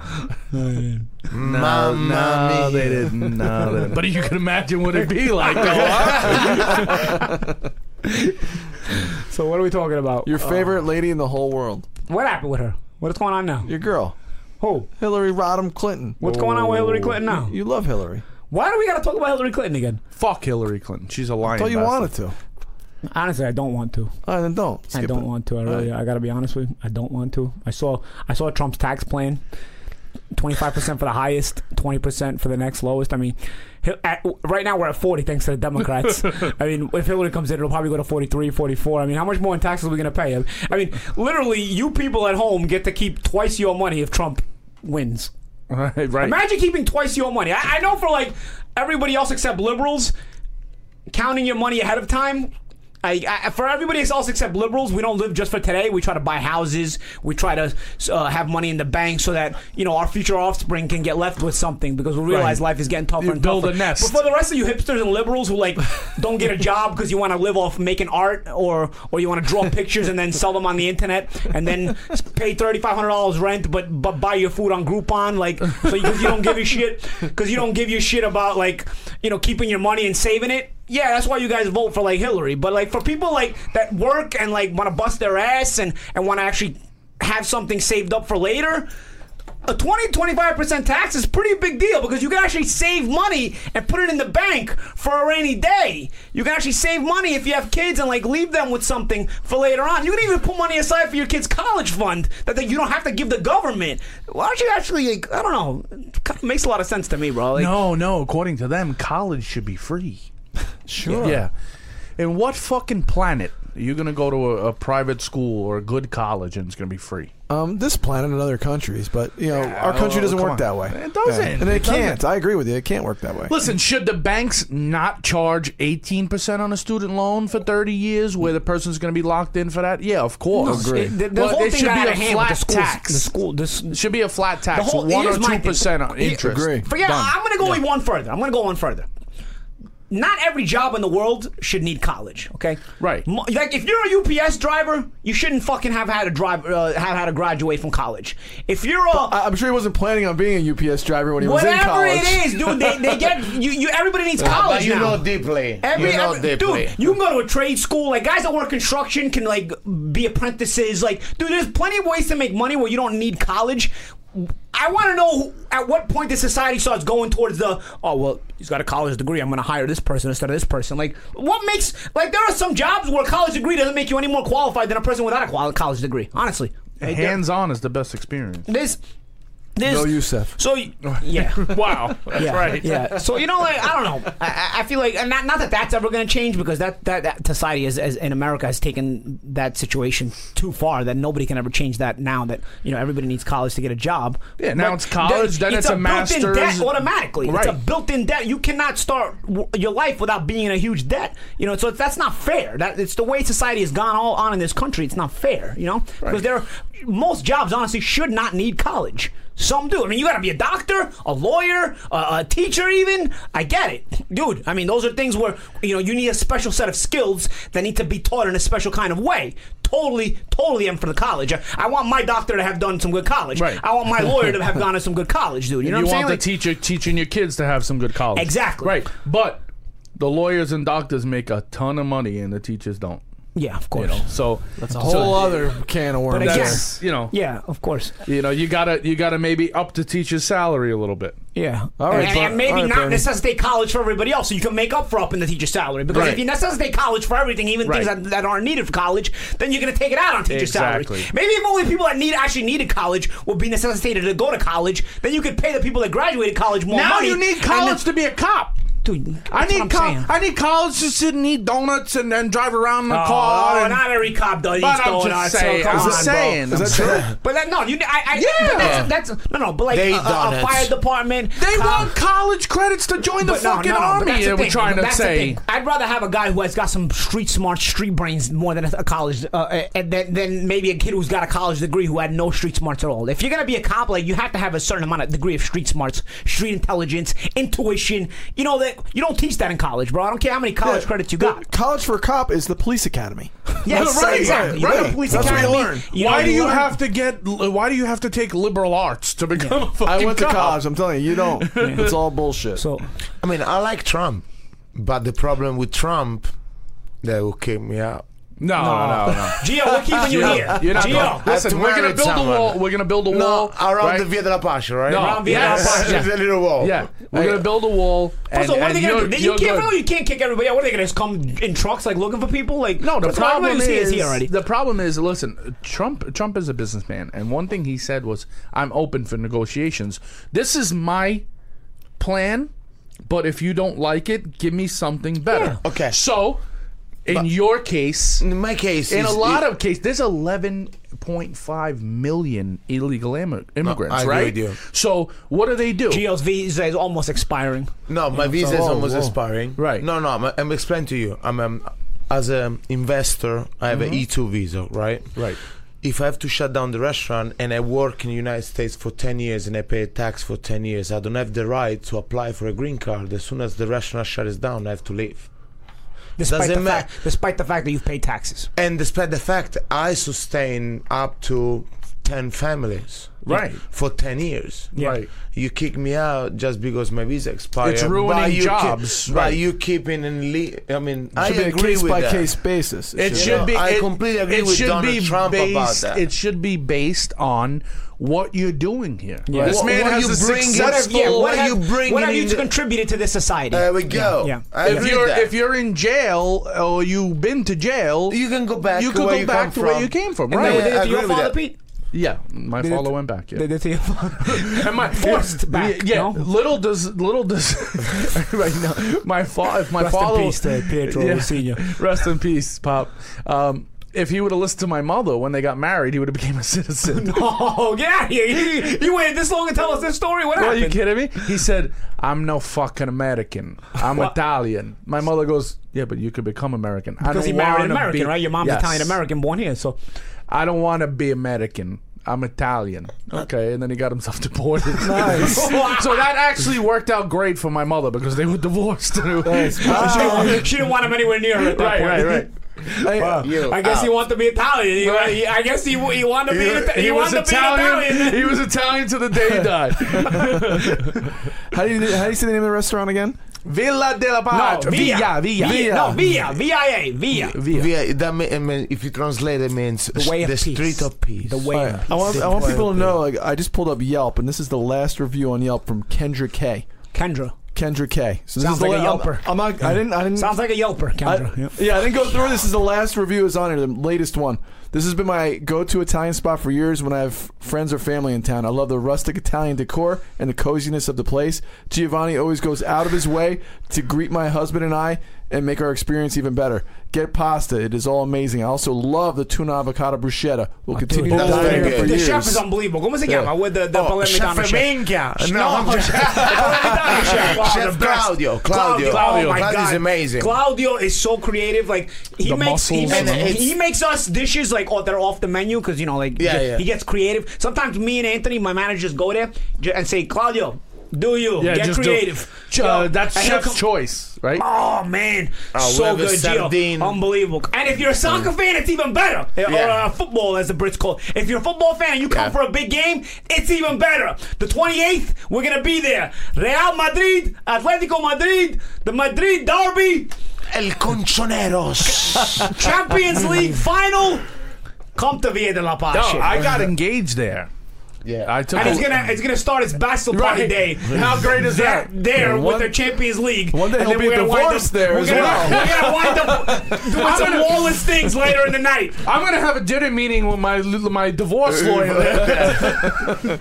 You got everything there. Everything you do in right. your life. Hey, It's gotta listen, be I'm a there. VDP guy. That's what I Yeah. do. You know, I remember the day he gave me the ring. He said, Gio, just Oh. keep this And I was I like, had my I had uh. the ring in my nutsack That's a good place to hide it. Nobody will think it's there. because you know you, with all the tight jeans Did it now. smell? and it- no, no, no, Yeah, in you the know, in the in the like box. In the box. No, no, I the did box smell. Did you really box shower? was- No, yeah, I showered. I You didn't wear showered. tight jeans that were too tight so that it would sweat. No, No, but you know the jeans are tight. You can't put anything Yeah, in your jeans, fucking you, got, pockets. you got engaged in jeans? Come on. Yeah, well, and a well, some Balotelli slack. t-shirt. well, listen, this is a whole Balotelli Man. City t-shirt, right? Yeah. Yeah. The Yeah, Balotelli exactly. Man City t-shirt, uh, Yeah. jersey. Yeah. I had to go there and make like we were there for something else, you know. So it's Ricky Hatton would have been proud. You got, you got engaged in a Man yeah. City jersey. You would love that. He's still not better than Khan, though. that's a that's a fact. Guys, don't get me started. I love both guys. Come on. So go ahead. But I have some great memories of VDP, and I, I love going there. You could have your daughter's bat mitzvah there. You really are a funny guy. On that note, uh, are we done for episode 53? You are We did, dismissed. we did well. We did well. did. Next week, I'll be calling in from Miami again. Sorry, folks. You know, I, I got to figure out a way to, like.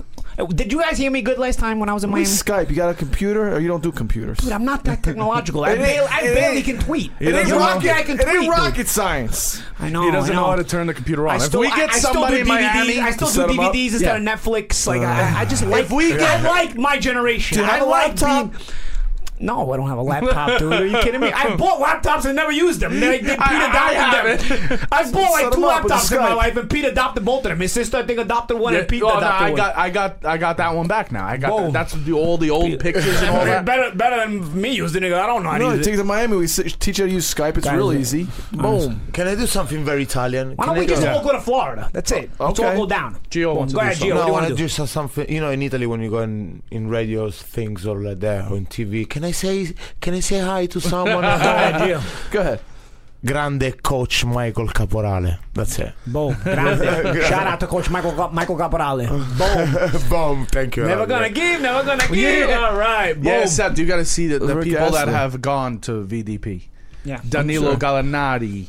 I hung out with um, uh, You down with VDP? from, yeah, you from know the me. Spurs. From Yeah, the that's- Spurs. That was a VDP, Spurs. the place Um, to be. Belinelli. Belinelli's brother. I hung Oh, out yeah, with. yeah, there was a. Uh, Oscar De La Hoya was there recently. Yes. Yeah, Oscar. Excuse me, Paulie Malignaggi is often there. I, watch, Excuse I, I like to watch my football Excuse there me. as well. By the way, b- Gio is not just a fan of uh, of uh, European Oh, football. don't even Start. He's also an NFL fan. There you go. And his name is Gio Bartocci, GB. So, who, of course, is he a fan of Green in Bay. the NFL? The Green Bay Packers. Ah, Pack, go. You know, he has no loyalty to New York because he's from Rome. So he can. You, when you're foreign, you can choose whatever team you want to go. Yeah. He, he picks the GB. He goes to his initials are Lambeau. GB. He's Giovanni Bartocci. Not only does he go to Lambeau, you guys can YouTube Gio. Go ahead. Yes. Tell him the story.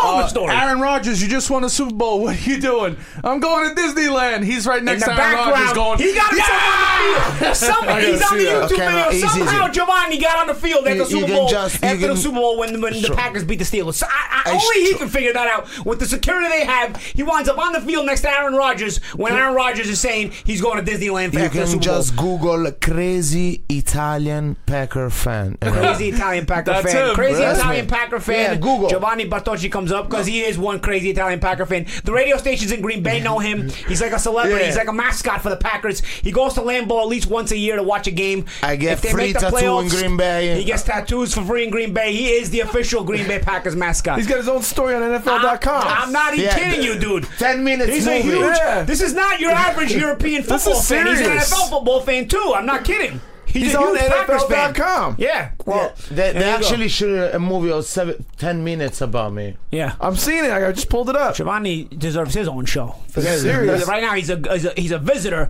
on, on Brooklyn to the World. Uh, Don't, Giovanni, yeah, yeah. Don't don't say the, the word visitor with Donald Trump Oh, around. right. Oh, no, Has no. Raji has Raji been in your restaurant? I wish. Yeah, tell him to come over. The fridge. When next time the Packs come, Pack comes to play the Giants or the Jets, we'll have him over at uh, I get, BDP. I get actually thrown out twice by the Met uh, the stadium. MetLife, you got thrown out twice. Yeah. How come?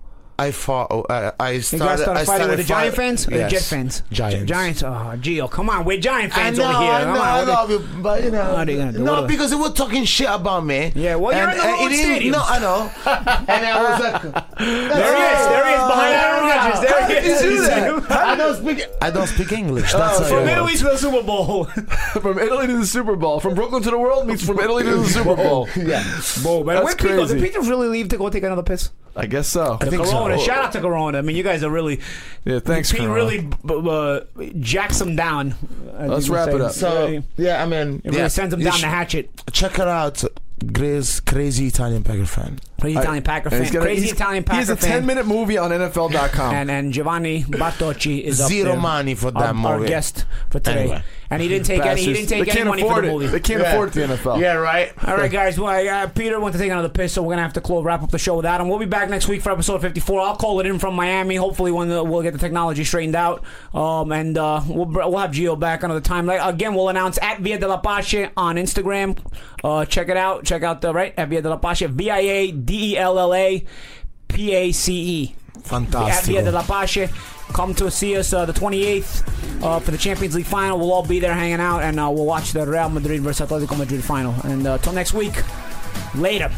Ciao, belly.